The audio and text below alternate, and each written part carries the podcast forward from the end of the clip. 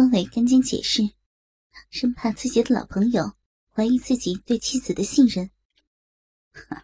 我可以理解，老婆漂亮，自然受人欢迎，自己多少会有点担心，这是正常的。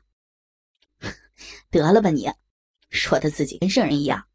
马小玲也是大美女一个，我就不信你会不担心自己老婆。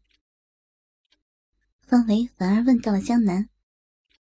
江南先是用舌尖触动舔完了几下杨小荣那肉感的后脚跟，才漫不经心地说：“有个如花似玉的老婆，当然要留在身边好好看着，就像自家的稀世珍宝一样。我的小玲啊，就是我的翡翠凤凰，我不是把她放在自己身边守护着的。哼，原来如此啊，让自己老婆在自己的学校当校医。”居然是你小子的阴谋，没看出你是那么个小心眼的男人。方伟自然知道江南是和自己胡扯开玩笑，但不揭穿，而是和他一起胡吹。和自己的好朋友一聊天，话题一转，方伟这个马大哈又忘记问自己老婆小荣了。江南聊得开心。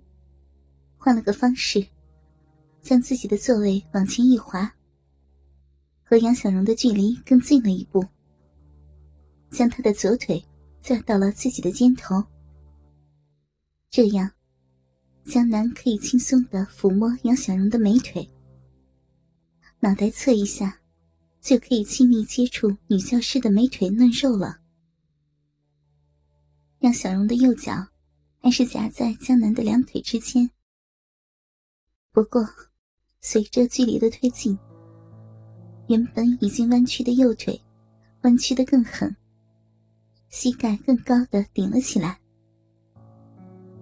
江南的脖子紧紧贴着杨小荣的左腿，左手用力抚摸着杨小荣的右膝。面前的女教师仍像熟睡一般，安逸的躺在他的办公桌上。江南看着面前的美丽肉体，继续和方伟聊天。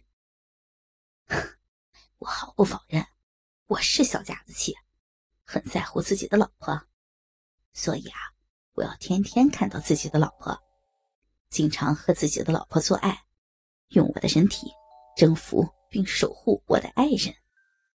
不像你这个家伙，说出差就出差，还有好几个月。把个潘金莲一样性感的老婆扔在家里不管不问，突然找不到了，还要靠我这个老朋友帮忙找，我很鄙视你啊！说到这里，江南一阵得意。我现在不就是帮着老朋友你看着你老婆，小荣就在我身边，让我随意玩弄，保证不会让你这如花似玉的老婆。和别的男人乱搞。喂，你小子也是教语文的，怎么比喻都是那么不健康的？我老婆虽然如同潘金莲一样的性感，但我坚信，小荣是个传统的美人儿，可没有金莲那么放荡。操，都说金莲了，哎，你不是在北京搞了另一个金莲吧？我告诉你啊，我对小荣的忠诚日月可见。就是相隔千里，也是忠心不二。方伟戏谑的话，却说的口气一本正经。江南不禁笑了：“哼，你家小荣是垂帘听政了啊？还要你小子天天表忠心啊？你这个坏家伙，和你一聊又扯远了。我联系不上小荣，你帮我找找他。让你一说，跑题不知道跑到哪去了。”方伟好不容易才想起正事儿，兄弟啊，恐怕不行啊！我和小玲说好的，一会儿有活动呢。哎，你晚点再打电话联系小荣吧，我可以用人格担保，你的小荣现在平安无事，健健康康，快快乐乐。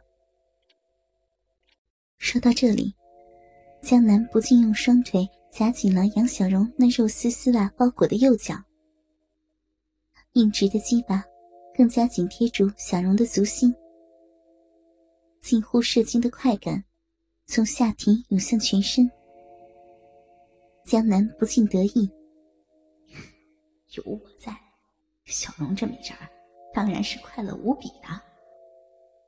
方伟不禁叹了一口气：“哎，多少年了，你还是那重色轻友的德行，我只能自己可怜巴巴的找我的小荣了。”哈哈，这就对了嘛！你找你的小荣，我去玩我的小玲，大家各自找各自的快乐。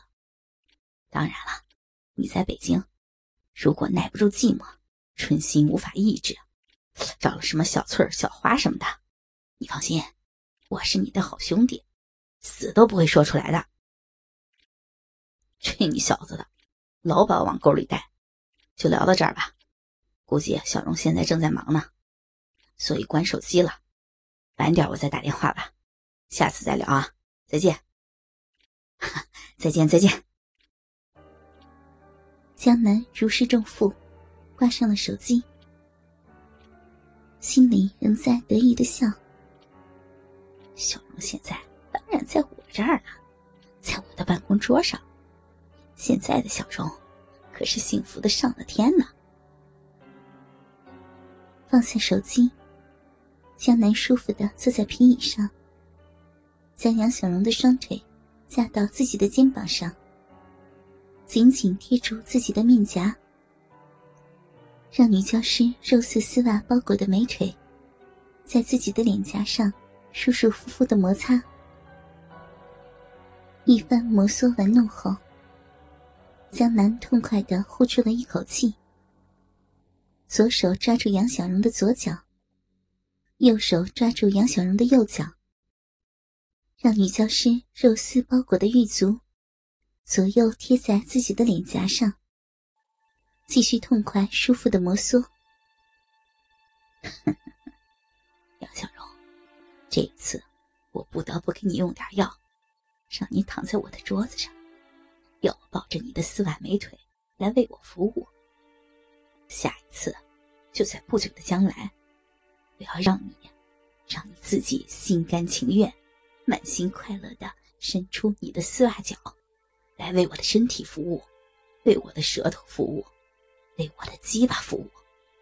我保证让你飞上天。看到天色已晚，江南恋恋不舍的放下了杨小荣的肉丝玉足。在女教师丝袜包裹的臂上，用力亲吻了一口后，江南为女教师解开束缚，重新穿好衣服，将杨小荣抱回到自己的办公座位。杨小荣醒来时，天已经黑了下来，黑暗的办公室内，只剩下他一个人趴在办公桌前。头枕着双臂睡着，醒来的杨小荣在黑暗中不禁感到害怕，想要站起来去开灯。睡得太久，他的全身酸痛麻痹，竟然不能动，脑子也是昏昏沉沉的。迷药的药力刚刚过去，人自然会感到疲惫，头脑发懵。不过，杨小荣并不知道自己被下了药，只是以为自己睡得太久而已。不过，对于自己为什么会睡着，杨小荣怎么都想不起来了。